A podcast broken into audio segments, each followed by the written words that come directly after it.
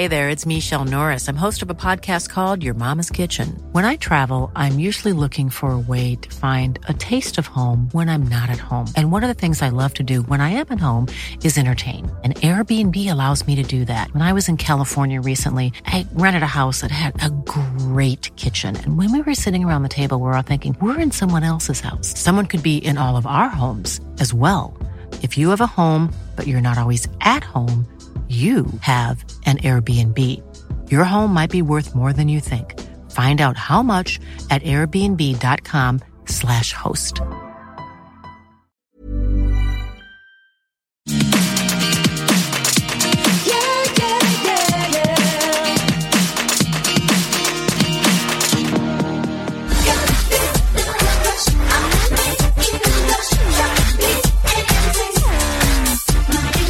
Feel the rush, baby. Hello and welcome to Everything Iconic with me, Danny Pellegrino. That was the theme song for The Real Housewives of Miami. Now here's the deal. We're going to be talking about this week's episode of The Real Housewives of Miami on Everything Iconic, which I know is not a traditional thing that we cover here on the pod. We sometimes dip into Miami, but we're covering it this week because I am traveling again. So here's the deal. I'm traveling and I wasn't sure if I'd be able to get to an episode. However, I was able to get my hands on the Miami episode a little bit early. So I thought, you know what? Let's dip into Miami. Maybe after Miami, we'll maybe dip into Potomac a little bit. These are shows that, uh, unfortunately, I haven't been able to cover this season because I've been underwater. I have been on tour. I've been releasing my new book, The Jolliest Bunch, available now. And it's just been a lot going on, a lot of travel, a lot of stuff. And so I'm a little overwhelmed, but I know that I will get through this. Well, I'll get through this. And in the meantime, uh, we are going to be covering this week's Real House of Miami. And I don't know what that means for the future, if we're going to be continuing to cover it all season. I know I've been neglecting the Real Housewives of Beverly Hills.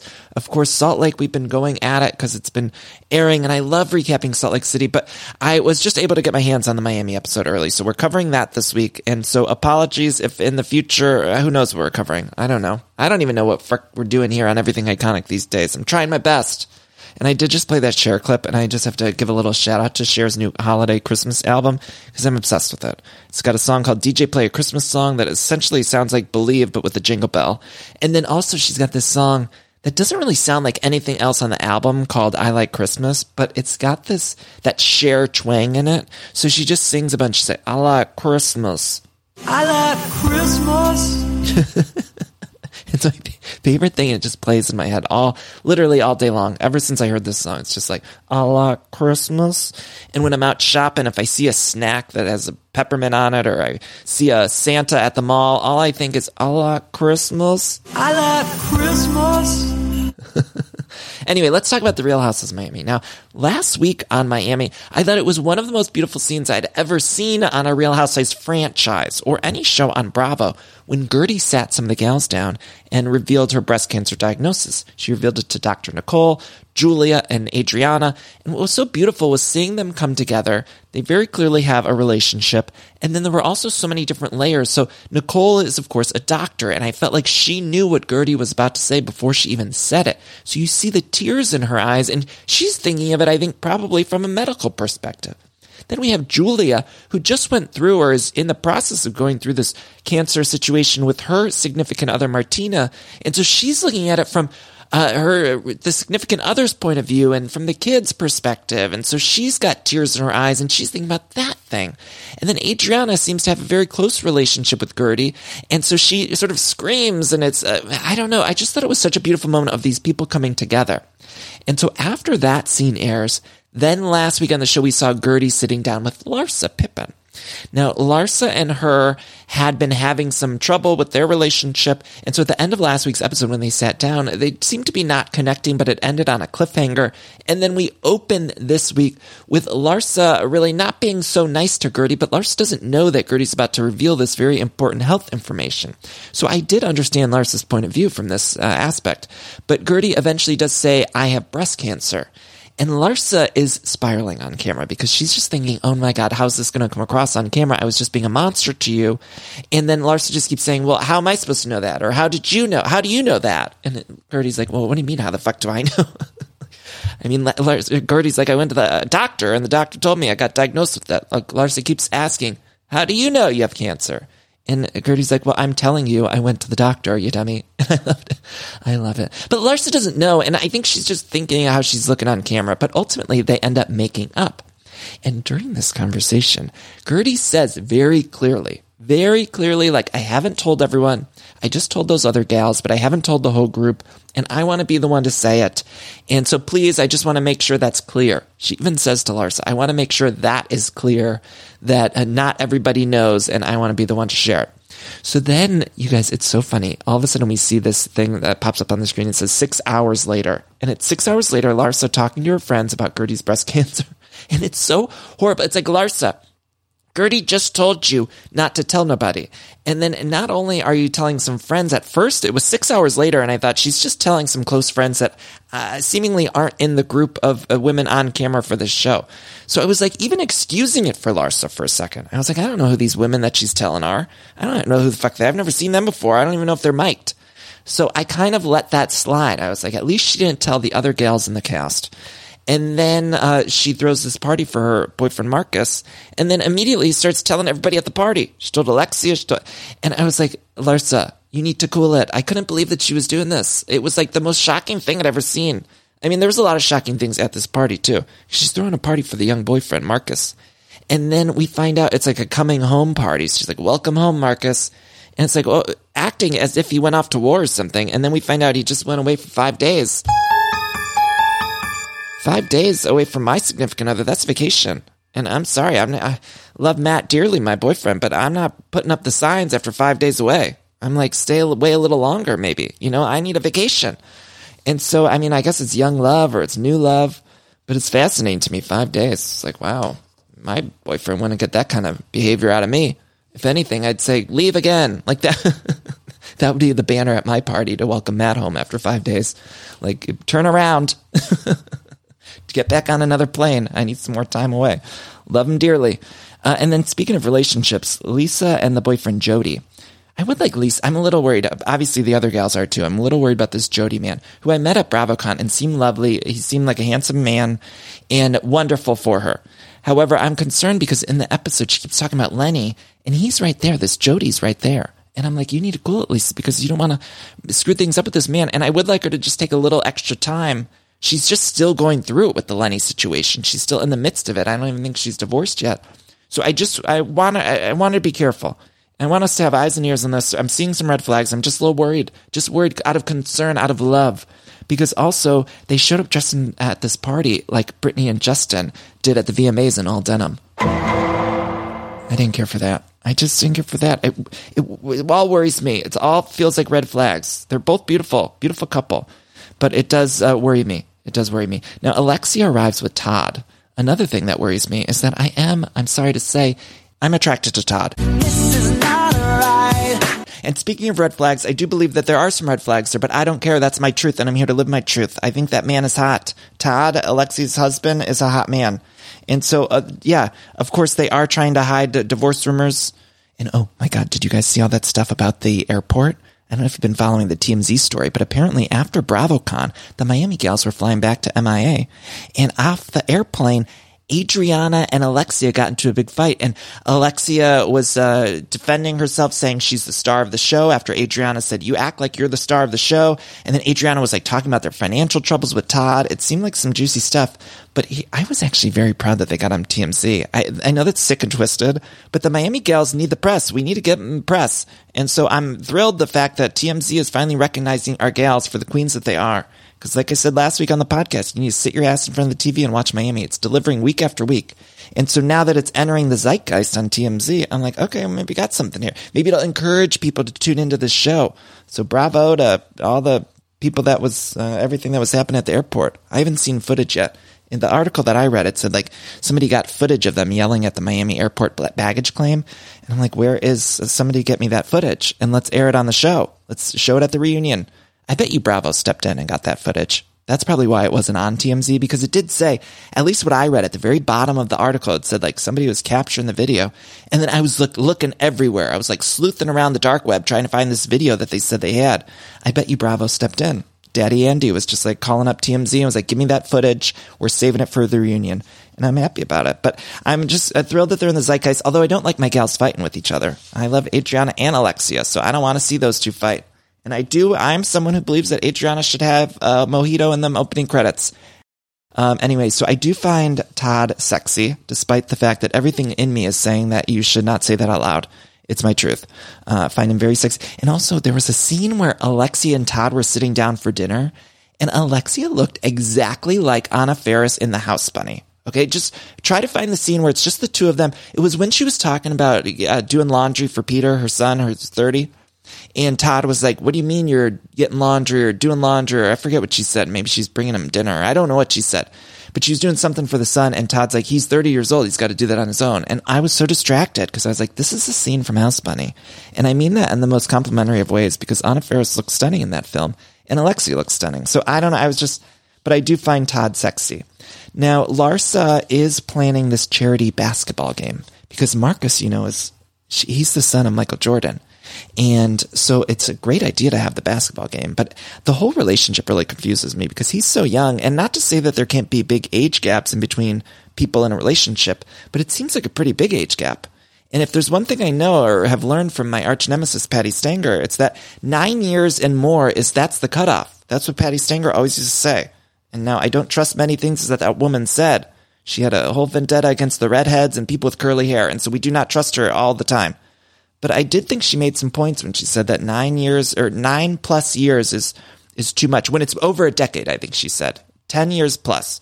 Over a decade, that's when uh, you can't connect with each other. But here's Larsa and Marcus, I guess, proving Patti wrong. They need to call up Patti and say, I got you, girl. Because. Do you imagine if they just called, like Marcus calling Patti Stanger and being like, I got you, girl? Doesn't even make any fucking sense.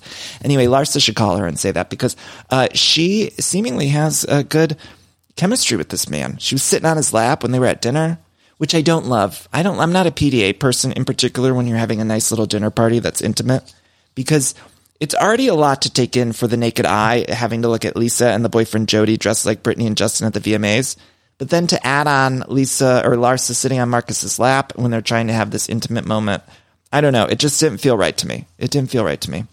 Um, but we, I mentioned Lisa's talking too much about Lenny and the ex, and that does worry me. She introduces at this dinner that she's going to be doing this beauty, fragrance, and body line. Uh, and whatever that means, I'm in because I do want her to be financially independent from that man, that demon Lenny. And so I'm going to support it. I'm going to buy, I don't know what we're buying beauty, fragrance, and body stuff. We're buying it. So get in line at behind me at CVS, if wherever the beauty counter is going to be, Sephora. I don't care. I'm in line because I need her to be financially independent from that that asshole allegedly uh, that she was married to. Um, anyway, though, after she introduces that, then she keeps talking about Lenny, and even the other gals are like, "You need to cool it. You need to stop it, Lisa. Please, it's too much." And they did send the guys away so they said, guys, you guys go outside and the gals, we're all going to sit in here and have our little, and we're going to talk about you. And so immediately when the guys go outside and the women sit down, that's when Kiki starts talking about circumcision. And that's what I like Kiki there for. I mean, honestly, Kiki gives me all that comedic relief that we need in the confessional. And then in her scene, she's very sex positive, And I just, I am fine with her just popping up in a confessional every once in a while to say that some men have a small penis and that they shouldn't get it circumcised because that's the kind of point of view that I'm interested in seeing on these shows. And so we love the dramatic queens on any of our Housewives franchises. We love when they bring the drama or they, of course, people love seeing fights on TV and everything. But sometimes I just want to see someone like Kiki show up and look amazing and then give us some uh, line about a penis. And that's enough for me. She's comedy queen. She's just adding funny, sexy comments and she's looking good while doing it. Um, so that's really good. And then, uh, let's see, they talk, uh, they tell Lisa to stop it and when they sat down to the other thing that made me laugh was Alexia, like immediately sitting down for dinner, said to Lisa, uh, Lisa, any new information? And like she was just cutting to the chase. She had somewhere to be after filming, and she's like, Lisa, get out all the stuff you need to about Lenny so we can all go home. Like Alexia immediately sitting down. Lisa, any new information? I was like, yeah, get right to the point. Uh, then we see Dr. Nicole buying boats. Uh, now I love watching Dr. Nicole just spend all that money. I mean, she's real fucking rich. She's like the real kind of rich. You know, when they were looking at the boats and she's like, I need a pool. And what I like about Dr. Nicole is that she's fun about it. Like she seems to be aware of the fact that she's like super, super rich. And so she's aware that it comes across as maybe superfluous or she's doing too much, but she seems to have a good sense of humor about it. And so that's why I like watching her just be super rich.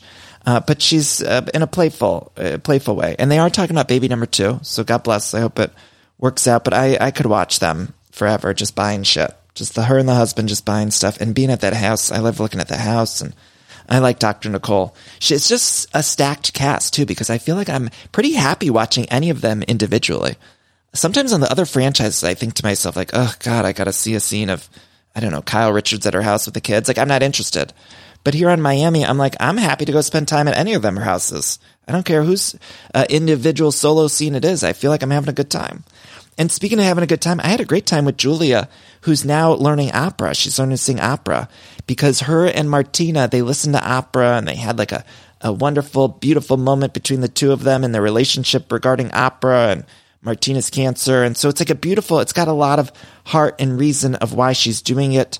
And it was so funny to me because Julia was trying to act like this is so crazy and I know I'm going to be terrible, but I'm going to, I'm going to do this for my partner during her cancer journey. And she's just being uh, very self-deprecating about it. And normally when we see these scenes of the housewives singing, it's not that, right? Like I think of Countess Luann, who even I think looks like Julia in a lot of ways. But normally when we're uh, getting into a scene of a housewife singing, it's like Countess Luann being like, ladies and gentlemen, this is the Countess speaking. And then and here, here it's Julia learning opera. And she's saying like, I know I'm going to sound bad, but I'm just doing this for her. But then she ends up sounding like way better than Luann. I'm sorry. And I thought to myself, like, Luann is Julia's Wario. You know, from the Super Mario series, how we have like Mario and then the evil, the messier, the messier version of Mario is Wario. Like, I feel like Luann is Julia's a Wario in this scene because normally Luann's singing scene just looks totally different. It looks like a Wario scene compared to this one. Julia seems so nice and is doing it for the right reasons and then ultimately sounded good. Meanwhile, Luann's just trying to make a quick buck by singing to some gays in a microphone. And she's not singing. I use that term loosely. I mean, I put air quotes around that because I don't know what Luann's doing, but I'm not sure that it's singing. But I love it. And I support them both. Both my queens. I want them to get in front of a microphone. However, uh, Luann is, yes, she's certainly Julia's Wario. Uh, okay, so then let's see. Guerdy, we do learn that Guerdy, oh, this is interesting. She's afraid of birds. Yeah, she's afraid of birds, and I get it. I don't like a winged creature either. They're unpredictable. You just don't know where they're going to go. I've shared a lot of bird stories on the show. My mom's got the bold ass woodpecker at her window, and I, I think I've shared the story of a, the bird flew in the house when I was a teen, and and Christmas time has a lot of bird imagery. So of course we're we're having to deal with like a lot of the pigeon lady from Home Alone 2 and the turtle doves, and it's like a lot of winged creature stuff happening around the holiday season. I like Christmas. I like Christmas, and I don't like birds. I do not care for them. So I'm right there on Guerdy's side with this. And I was a little distracted by the husband because I find the husband very hot. And the scene was shot sort of like an A24 film. Did you notice this? Sometimes the cinematography on Miami, I'm like, I don't know if I'm watching Scorsese or Bravo because I feel like more than the other franchises, we get cinematography on Miami. Some of the other ones look so cheap. And then you turn on Miami, I'm like, look at all these colors coming at me and everything seems well lit, which is not always the case sometimes you're just getting uh, someone mic'd up behind a door and they show that for 10 minutes. But on Miami, I feel like they're giving you, uh, I don't know, colors and film and cinematography. I don't know. It's, in this scene in particular, the hus- hot husband, I'm so distracted because I'm like, am I watching uh, some A24? Is that Jacob Elordi? Like, what's going on here? It's beautiful.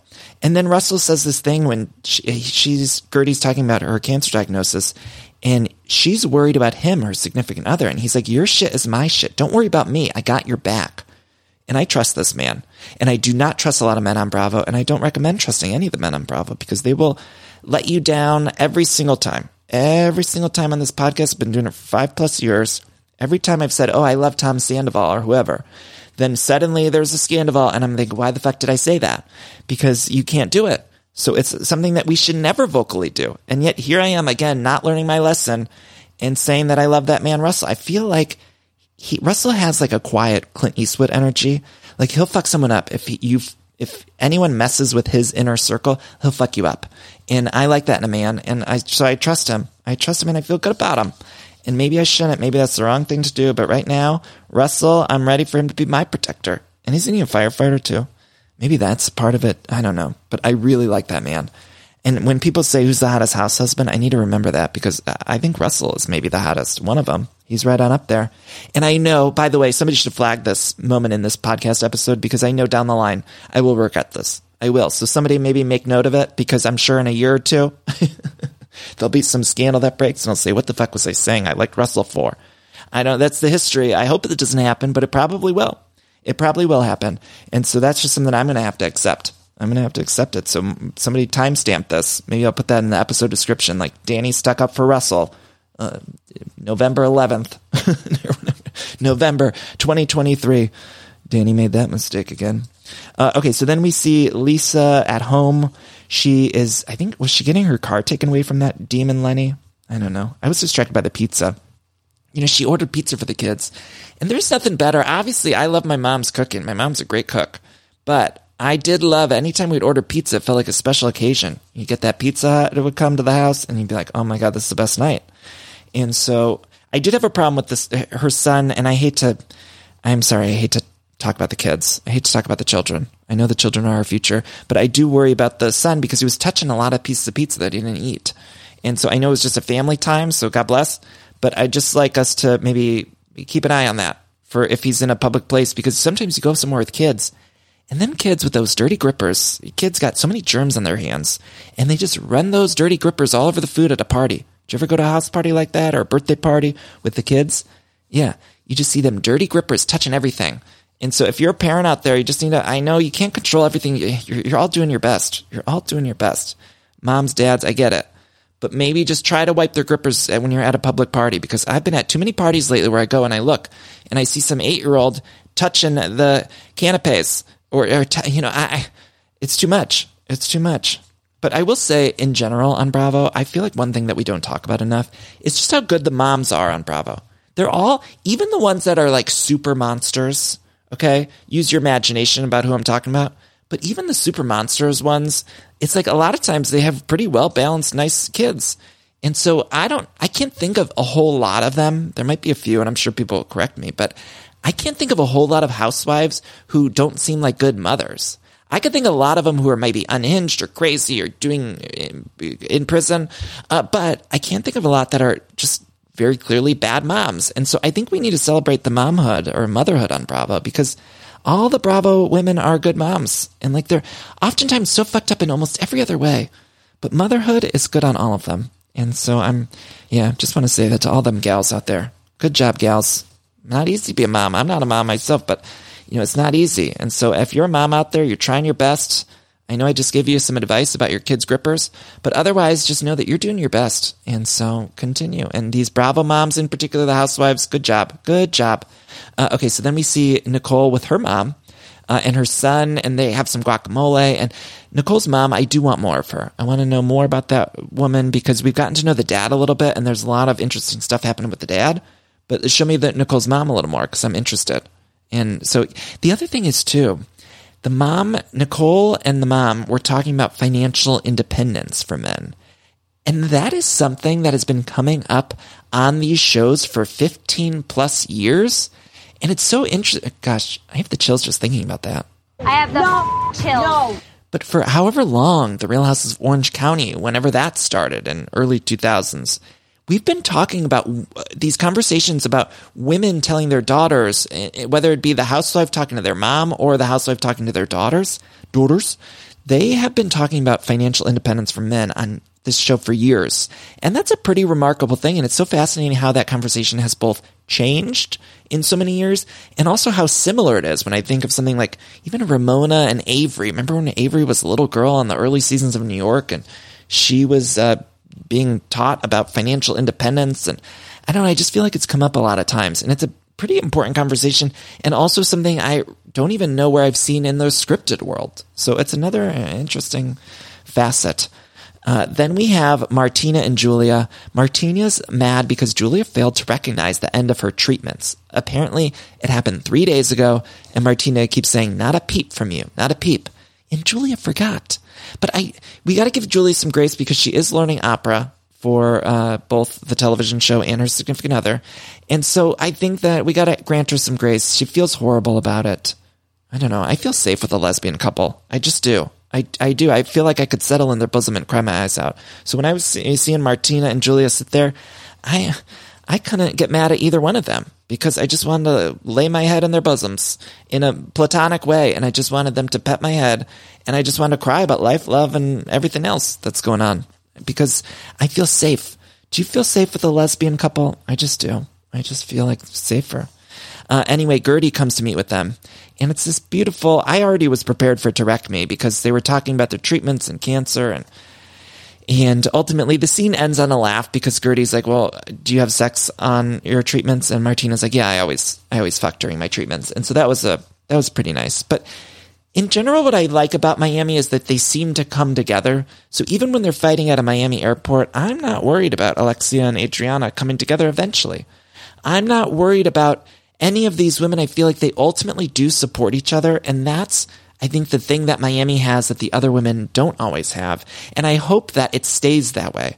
And I would like the other franchises to watch this one and see that although we definitely love those arguments and those petty fights and the dynamics that come from the layered relationships they have amongst each other, ultimately we want to know that we feel safe with these women and that they will come together and support each other by all of the outside influences from the demon men in their lives and uh, demon parents or whoever it is that they're dealing with because i think that's a beautiful thing or cancer or whatever they need to uh, support each other they will come and see each other eye to eye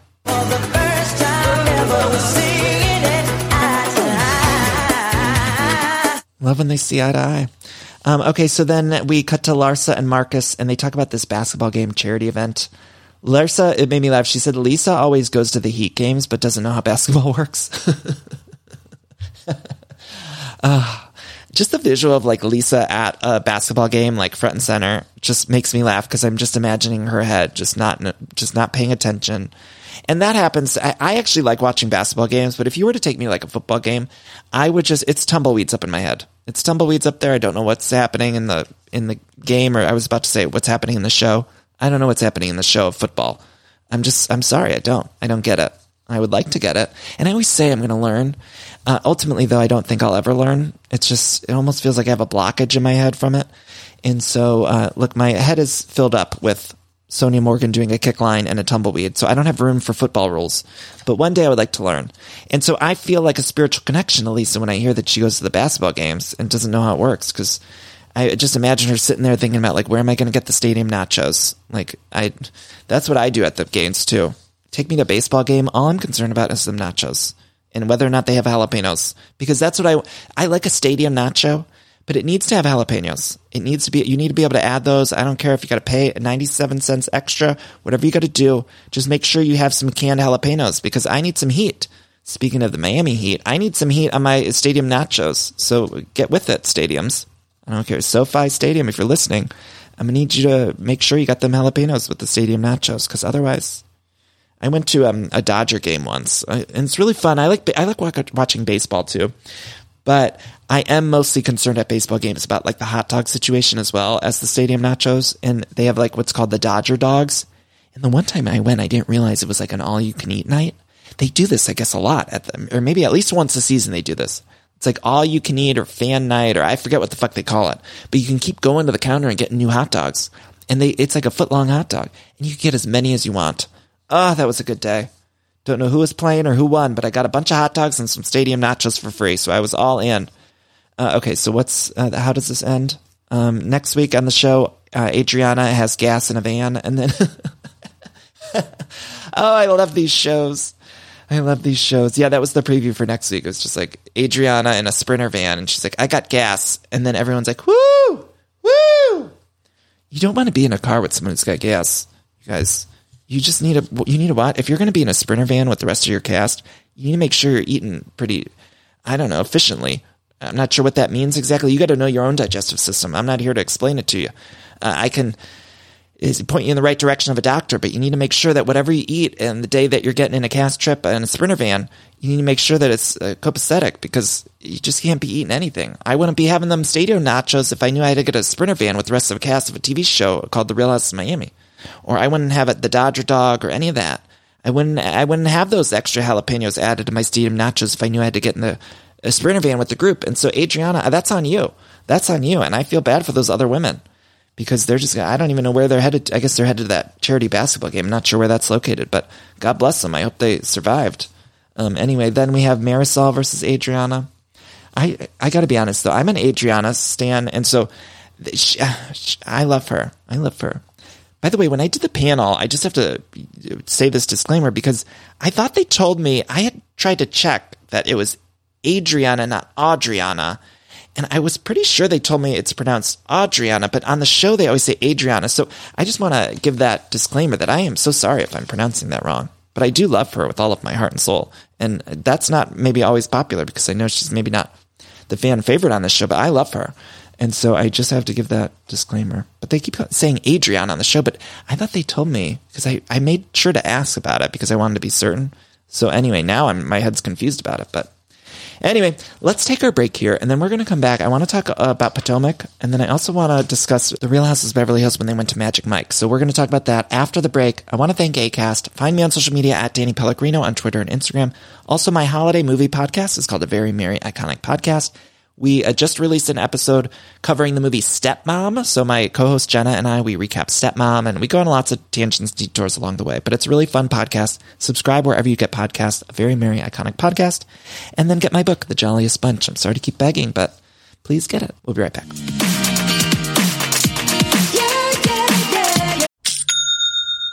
Ah, I love that sound, don't you? And that's the sound you're going to hear when you switch your business to Shopify, the global commerce platform that supercharges your selling wherever you sell online, in person, on social media, and beyond. Uh, we use it here at Everything Iconic. Shopify is the best all-in-one commerce platform capable of handling all your business complexity, uh, no matter how big you grow.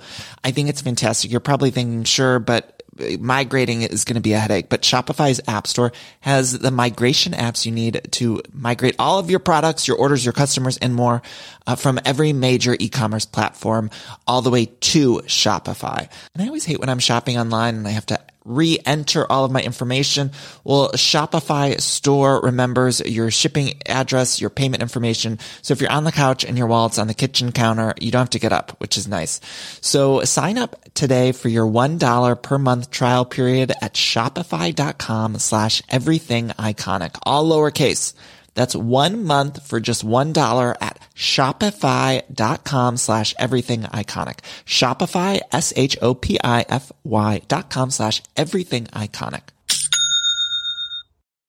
Look, the weather's getting warmer. You got to ditch the jackets, the sweaters, and you got to put on some shorts and tees. And if you're anything like me, you hate getting all the new stuff, but luckily I've found Quince and Quince makes it so easy uh, to get clothes. I used to waste my money on clothes that would only last one season. That was until I found out about Quince. Now I've got high quality pieces that never go out of style that I'll be wearing year after year. Quince has all of the seasonal must-haves like 100% European linen shirts from $30, performance polos. Those are my personal favorite. I always love getting new polos for the summertime and they have a fantastic selection. I'm very particular about the collar and I love the collar on the performance polos that I got. They also have versatile flow knit activewear and the best part, all Quince items are priced 50 to 80% less than similar brands. And by partnering directly with top factories, Quince cuts the cost of the middleman and passes the savings on to all of us. And Quince only works with factories that use safe, ethical, and responsible manufacturing practices, along with premium fabrics and finishes, which I love. Feel good about shopping with them. Now, again, I got those polos, but I also got some shorts, some t-shirts, just some basics that I can wear year round. So upgrade your wardrobe. Go to quince.com slash iconic for free shipping on your order and 365 day returns. That's quince, Q-U-I-N-C-E E dot com slash iconic to get free shipping and 365 day returns. Quince.com slash iconic. All right, I'm sure a lot of you out there can relate because every time there's a commercial break and I'm watching one of my shows, I'm always hopping on the Redfin app or website because I just want to check out real estate listings. Like I love checking out real estate listings, even for the houses that I cannot afford. It's my favorite app to use Redfin. Uh, I just got a home, of course, but it was pretty stressful process. And if I would have known how easy Redfin was, I think it would have helped out a lot. Redfin updates their listings every two minutes and sends you personalized recommendations. So finding the home that's perfect for you has never been easier. See something you like? Well, book a tour straight from the app. And when you're ready to buy, an experienced local Redfin agent can guide you through the whole process, making it so easy. And if you're looking to sell, Redfin agents know how to get you the best price possible for your home. That's because they sell twice as many homes as other agents with a listing fee as low as 1%. Redfin's fees are half of what others often charge, which means you'll have more money to put towards your next home. Now that's a great thing. I love using Redfin. I love checking out. If you're buying or selling a home and you, you need some help with that, check out Redfin. Download the Redfin app to get started. And we're back.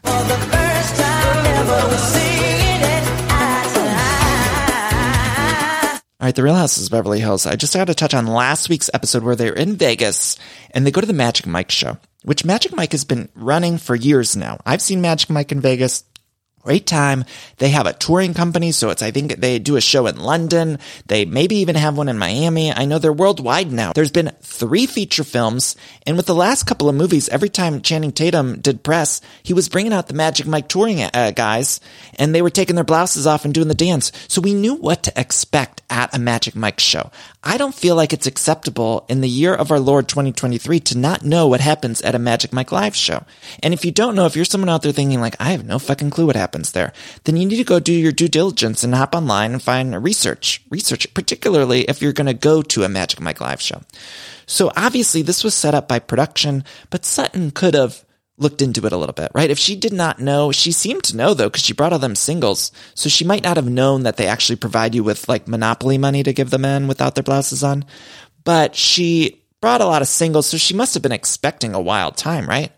And so she goes to this Magic Mike live show and she keeps saying she's wearing pants. I'm wearing pants. I'm sounds like Cher singing. I like Christmas. I like Christmas. I'm wearing pants. Like, Sometimes Sutton does sound like a foghorn leghorn to me, you know, in the best of ways. Anyway, she should have known what she was getting into.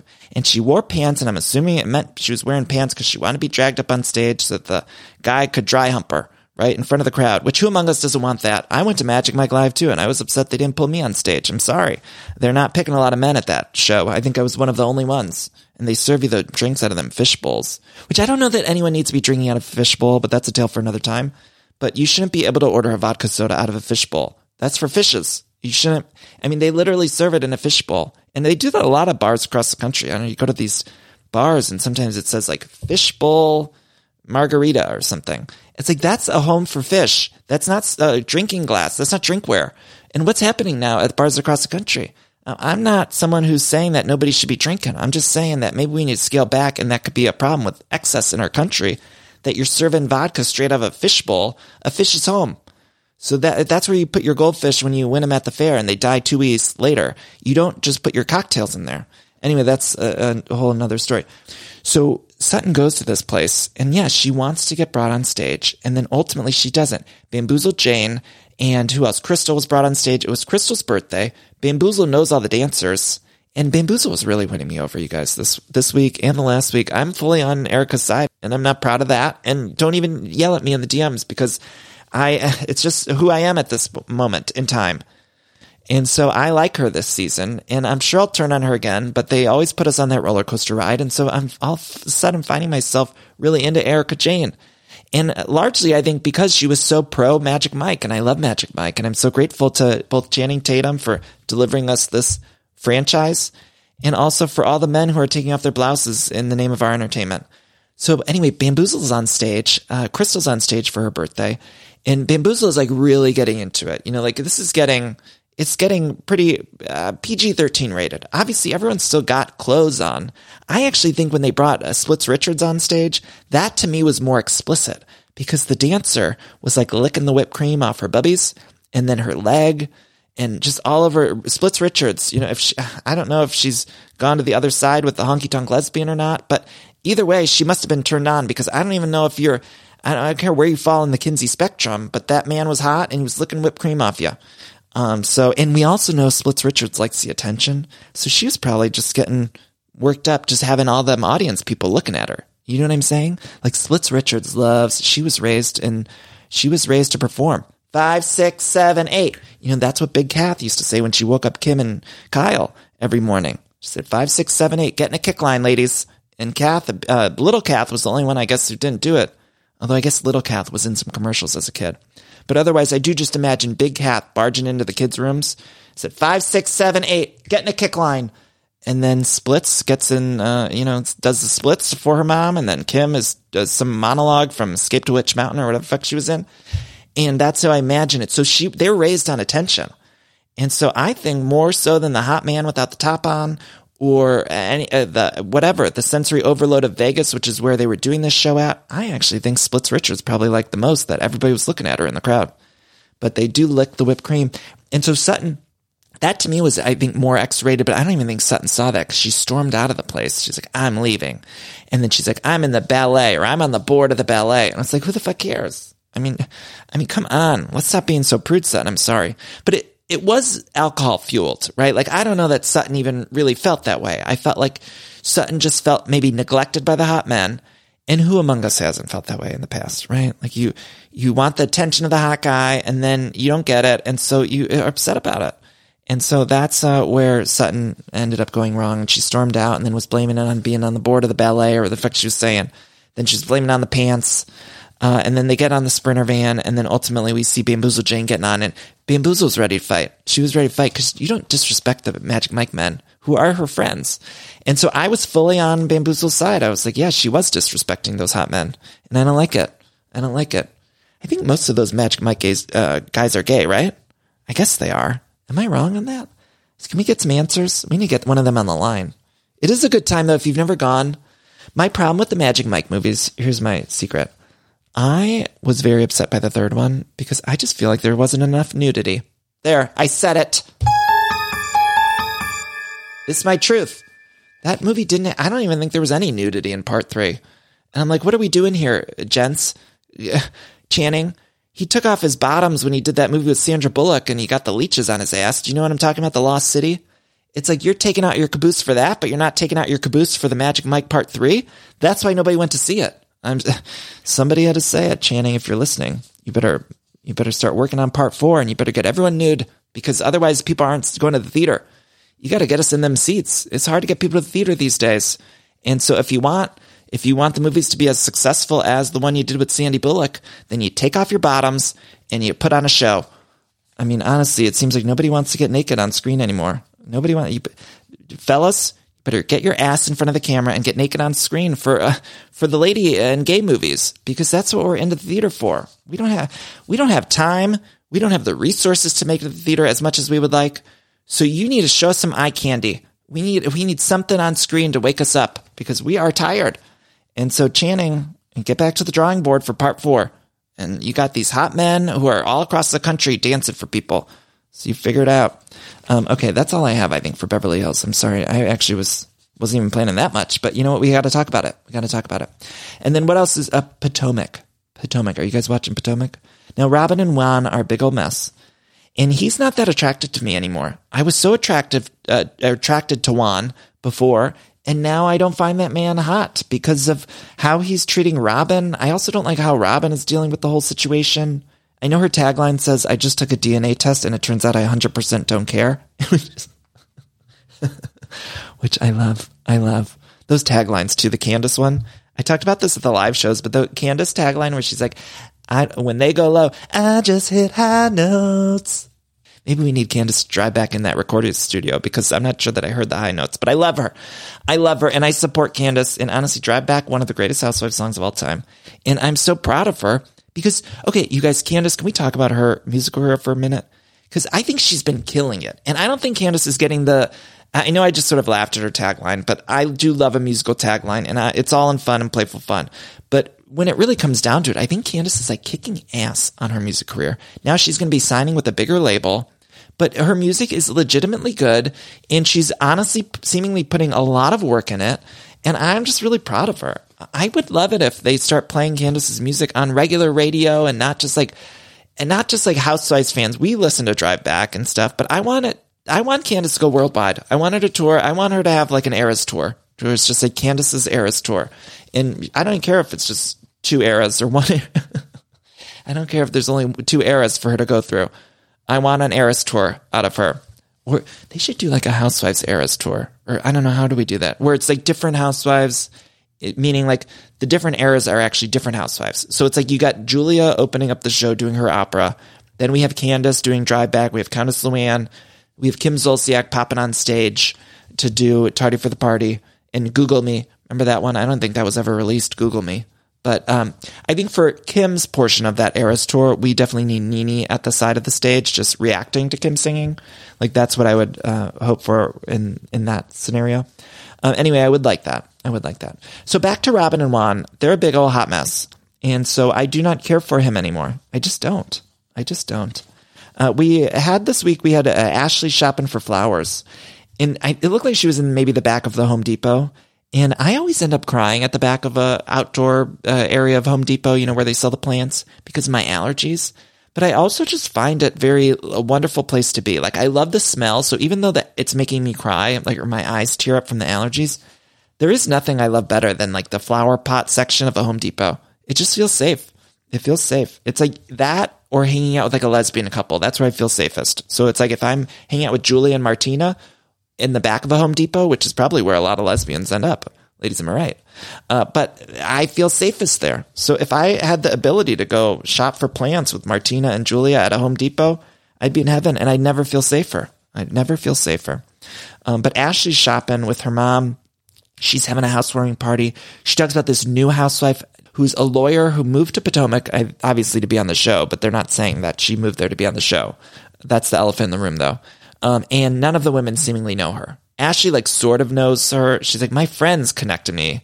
And it's like, no, the producers did, which is fine. Got to do that every once in a while.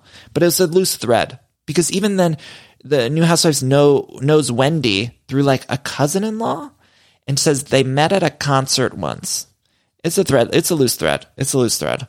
But apparently Ashley and Candiace, they still hate each other. They're one of the great frenemy dynamics on Bravo. They still hate each other, and Candiace and Michael have some sort of lawsuit. And we're not even learning about the lawsuit. I guess, like, Ashley says she can't talk about it. I don't know. I'd like to know what this lawsuit is about. Meanwhile, Karen and Mia meet because uh, Karen is not here for Mia anymore because uh, Mia was uh, spreading rumors last season. She doesn't like that Mia was lying about her having sex in Vegas with some man. I wonder if they ended up meeting up with that man in BravoCon because didn't he live in Vegas? It was like some guy that Karen knew in Vegas. I don't know. Karen does say it to me as she says, let's talk about girl code. And every time I hear girl code, of course, I think of Luann again. Luann is the ghost of this podcast episode because I feel like she keeps coming up. But yeah, her impact. Uh, Mia says that her and Gordon are going through it. And apparently at the reunion, Gizelle had something, said something about embezzlement and Mia believed it, believed it for a minute, but now she doesn't. Now, Mia says she stopped drinking. She's no longer drinking. So I think Mia knows that she maybe spread some rumors that she shouldn't have, but she's taken a step back. And one of the things I want to say about drinking is that Vanity Fair article that we've talked about on the show and that I think a lot of you probably have read, but it highlights the drinking aspect of these shows. And I felt like it made it seem like they are pressured into drinking or have to drink. But I have to point out that a lot of the housewives, both presently and in the past, don't drink on camera. And I never found a problem with it as a viewer who recaps these shows regularly on the show. Of course, it's fun sometimes when they let loose or they have those drunk fueled moments. There are times when that's really fun to watch, even though uh, maybe we shouldn't be having fun. And that's on us as a viewer. And that's something we all need to reckon with. However, I never felt like I needed Candy to drink. Candy doesn't drink on camera. Uh, Jill Zarin in the early days, she only had a Diet Coke. She never drank on camera, or I don't even think she drinks in real life. And I never felt like, oh, I need Jill to drink. Do you get what I mean? And Kyle Richards this season, she's not drinking. And now Mia is saying she's not drinking. So even when I heard Mia say, I'm not going to be drinking anymore, it's like, as a viewer who loves these shows and reviews these shows, I'm not like, oh man, I wish that wasn't the case. And I just felt like that, that article it felt like reading it they're pressured or in some way. And, and that's not to say every show's different. Maybe there are other, certain shows that are more pressured than others or things that we don't know about behind the scenes. But I don't know. I just thought that was something we should point out. Uh, okay. So then uh, Karen and Mia do ultimately decide to just be acquaintances. They're going to try to work on their relationship. They end their scene by doing a little parent trap handshake. Uh, then we have, oh, the scene with Candiace in the office. She's signing to the new label. Uh, she's got to finish the contract with Monarch and then um, she's going to be doing something new, start a new tour. She uh, is asked whether or not she wants to have Drew from the Real House of Atlanta at her show touring. And Candiace is like, no, absolutely not. She says, I don't feel like I need to do more musically with her. And uh, she doesn't need her to bring butts to the seat. And Candiace says she's tired and she, she just, um, I get it. Touring is very hard. Some, I just got done with touring and I did, it was like two and a half weeks and I got a little more travel left this year, but the the planes, the hotels, and I know. I guess I'm not a good traveler. I'm just an anxious traveler, so maybe that's on me. I love decorating the house and getting furniture, but sometimes it could be overwhelming to design a space. And so luckily I'm here to tell you about a company called Cozey. Now Cozey is fantastic, a North American company that thoughtfully designs furniture made for modern living. Now, Cozey strives to provide the best furniture shopping experience with elegant, super high quality products, plus fast delivery and easy assembly, which is really important to me because I do not like putting together furniture. So the easier, the better for me. Now, Cozey offers beautiful, customizable sofas and sectionals that are made to adapt in time. This means customers can add seats to the sofas over time. Maybe if you're extending your family, you might want more space on the couch. Cozey also offers a great range of coffee tables, washable rugs, wall shelving, credenzas, TV stands, and accessories. So much. It's thoughtfully designed furniture made for modern living. There's an outdoor sofa and tables collection that is fantastic. It's called the Mistral. So you can choose the perfect sofa configuration for your outdoor setup. Uh, Cozey also opened its first retail space on Queen Street in Toronto to push the experience to the next level and allow customers to engage physically with the products. So transform your living space today with Cozey. Visit cozey.com spelled C-O-Z-E-Y to start customizing your furniture today. Again, that's cozey, C-O-Z-E-Y dot com. Uh, anyway, then we cut to Robin and Juan. Uh, Juan tricks Robin into not being mad at him about going to the nail salon with that other gal. And Juan, you need to cool it. You need to cool it. The new housewife we see looking at the new house they got for the show too. It's 600 or 6,000 square feet, five bedrooms. The husband's a medical doctor in the morning, a scrubs model by afternoon, and a nightclub owner at night. Okay, that's a lot of, it's a lot. It's a lot. And I don't, I don't trust any men in nightlife. I just don't. I don't trust the club owners. I don't trust the. Remember that one season last season or the season before? Chris, Candiace's husband, was like working late at some restaurant. Like I don't trust people that are working late. And uh, give me a nine to five guy. And I know that the new house stuff, they don't have kids yet, but I just don't, I worry about anyone who works in the nightlife. And that's, I'm not saying every single man who works in nightlife, but to me, it's actually I, almost worse than like they say not to date athletes, right? Because they're traveling all over the country. And so they have these groupies throwing themselves at them. But the nightlife, I feel like also has people throwing themselves at them and they're up late closing. And by the end of the night, it's like the only people that are around a nightclub by closing time are the people who are really trying to get laid. And so I do not trust, eh, I do not trust it. I just don't trust it. Uh, Dr. Wendy, now she's starting a new show. She should do like, I know she's maybe this is what she's doing, but like a view type show. She says something like she, it's a talk show, but she's going to be talking about politics and other things. And this has been something that we've said on this podcast forever. There needs to be a view type show with Bravo talent that airs during the daytime. I don't know why Bravo's so afraid of doing daytime programming, but they need to hop on board with a daytime show, a daytime talk show, morning talk show. I don't know why they're so afraid of this. Maybe it's because they re-air Watch What Happens Live, which is of course great, but Watch What Happens Live is nighttime. I mean, I let me do a Rosie O'Donnell type show in the morning on Bravo, please, and then also let Zen Wen host this View type panel show on Bravo because it, it's time we get into daytime. It's time, Bravo. Um, okay, so then Wendy, she's looking for a name for the show. I think it's going to be called Wine with Dr. Wendy. I don't know if we should do Wine with Dr. Wendy because I think that this is a daytime thing, Wendy. So I, you know, I love my Wendy. I love my Zen Wen. Dr. Wendy, I really do love her. And so I'm ready for this show. I just, I don't, maybe we need to keep workshopping the name if we're going to be in daytime, which is something I've decided. anyway, then we see this Pilates uh, scene between Mia, Ashley, Karen, and Gizelle. Uh, and this is so incredibly funny because they're talking about Karen having 5% calcium in her arteries, which is not something that I want to take lightly, but it is funny because it was being presented as a much more serious issue. And she says it's not even a blockage, it's just a deposit. So I don't know exactly what that even means. And so I'm sorry if I'm making light of her calcium deposits or whatever it is, but uh, I found it very funny the way they were editing this scene to make it seem like it was going to be this real dramatic reveal. And then they also did like an 80s workout music video editing situation. And I worry about the editing tricks. I do. Sometimes too many editing tricks usually means bad scene or season. Uh, it's what it means. So you can always trace that. Because guess what? When they're doing these other shows that have a lot of content, go back and watch the like the Scandoval episodes of Vanderpump. Everything is edited pretty straightforward. Like they don't have to edit in some musical opening number or they don't have to edit something to look like an 80s music video because the content itself is so riveting. So whenever I see these shows rely on these editing tricks, like, yeah, it's fun and funny and cute every once in a while, but when it's done too much, you know it's a bad season. And so I'm not saying this is a bad season. I'm just saying it's something that we need to have our feelers up for because I feel like I've noticed it a couple times here on Potomac and and happened. I remember that Vanderpump season where they kept editing everything into like a medical commercial or a 80s sitcom opening or I don't know. It just, it's like, yeah, this season's bad. So you guys have to do all this crazy shit, which God bless the editors that they're working overtime to give us some good quality entertainment. But I need the cast to step it up then if that's the case. Uh, okay, so what else is going on? Ashley's still married, but she's the only person on her deed. So that's good. She does refuse to talk about the lawsuit between Candiace and the husband, that demon Darby. I hate that man. Demon Darby. They talk about Gizelle dating Jason. I rode the elevator with that Jason man in Vegas at BravoCon. And everyone was like, okay, wait. I, okay, I shouldn't tell this story. Sister Circle, no tagging. Do not tell anyone. Obviously, this should go without saying, but no tagging uh, when you're uh, on social media when it comes to anything I say on this podcast because I do not want to get in trouble. But I did see Jason on an elevator and he's gorgeous. So good for him. But it was so funny because there was like another guy in the elevator that was also hot that was not talent. I don't think he was like a Bravo person, but uh, all these people on the elevator were complimenting this other guy on the elevator.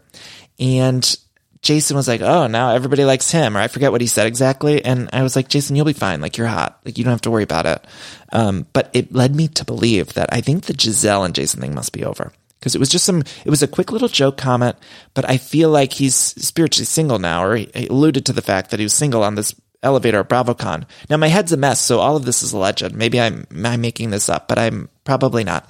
Uh, anyway, so he must be single. I guess they're, they're done but he is very good looking in person. I think better looking in person than he is. I don't know. Uh, anyway, then we have, I don't know if I, I, what happened with him and Lindsay? Wasn't there like a, on Summer House, a thing? They get pregnant or something? I don't remember. I don't want to speak on that because I'm not sure I remember, but I don't know. All these shows running together in my head. I don't know what's happening where. And now that they're all crossing over, it's like, wait, what show was he on again? He was on Summer House or was he on Winter House? Like, I don't fucking know. Uh, okay, so where are we at here? Uh, they have Ashley's housewarming party. This was interesting. Mia arrives at Ashley's house. She's like, "This is cute," and Ashley's calling it a seaside chalet, but then there's no water, and so Mia points out, uh, "Where's the water?" Uh, and then Charrisse arrives, and I, I can't believe that Charrisse is still filming. I just don't, I don't know who is really asking for Charrisse to keep coming back. Maybe there are a lot of people that I'm just not aware of, but I did write in my notes like, "What's her Q score?" So I don't know if you're familiar, but Q score is like how the networks uh, measure likability. So they do like these some sort of testing situations, and then every one of their talent that's on screen. I think this happens with reality TV too. I'm not positive it happens with everyone on TV, but the talent usually gets like what they call a Q score. So for instance, when Friends was on, the Q score of Jennifer Aniston was really high. I don't know what the number was, but you uh, would know that she had a really high Q score, meaning that by and large, the public all adored that person. So then when somebody has a really low Q score, they're usually taken off the television, right? I just would love to know Charrisse's Q score.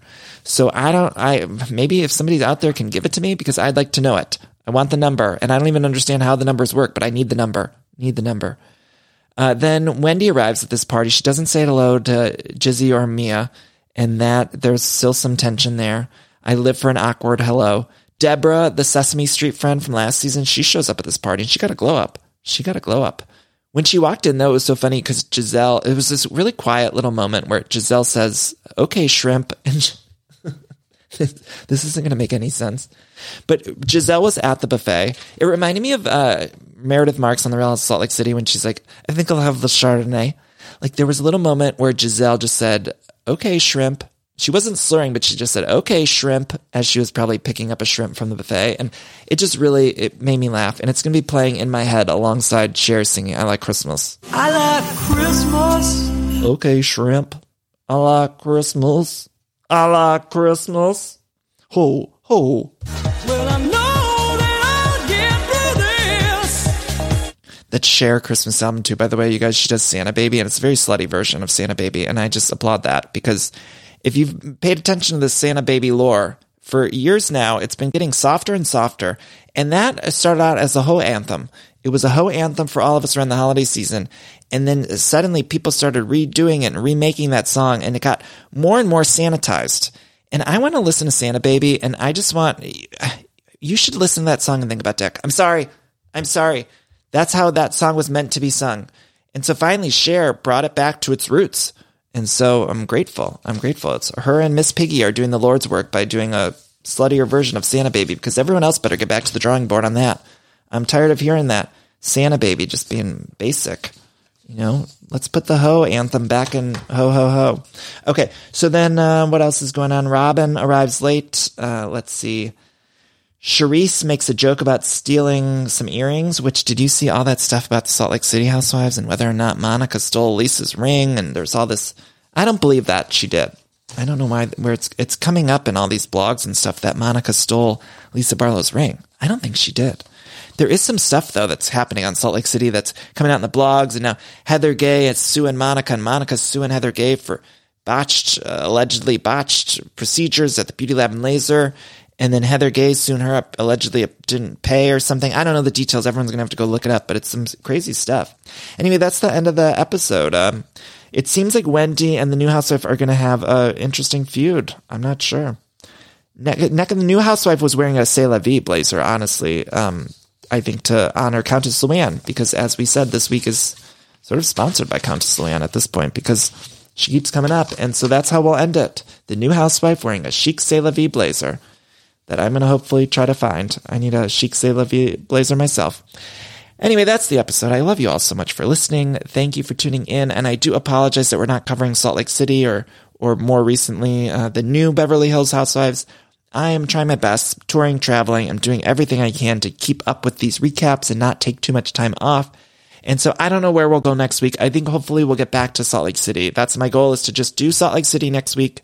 And, uh, or wait, it's Thanksgiving week. Are we going to be off? I don't know, you guys. I don't know where we're going to be at. Stay tuned, buckle up, Buttercup, and subscribe to the podcast wherever you get it, and you'll get the new episodes. And just know that I'm doing everything I can to keep up with our shows. Uh, love you all so much for listening. Again, get my book. It's called The Jolliest Bunch. Makes a great holiday gift, and it's really a lovely book, and I'm so proud of it, and it's good. Um, it's also available on audiobook. And then, uh, yeah, I love you all. Shall we do our cheese little cool down? I feel like we haven't done this in a while. Let's take a big old deep breath in. Big old deep breath in. Hold it. Ah, breathe out. Breathe out. Now I know I just said Thanksgiving's coming and it's a week away.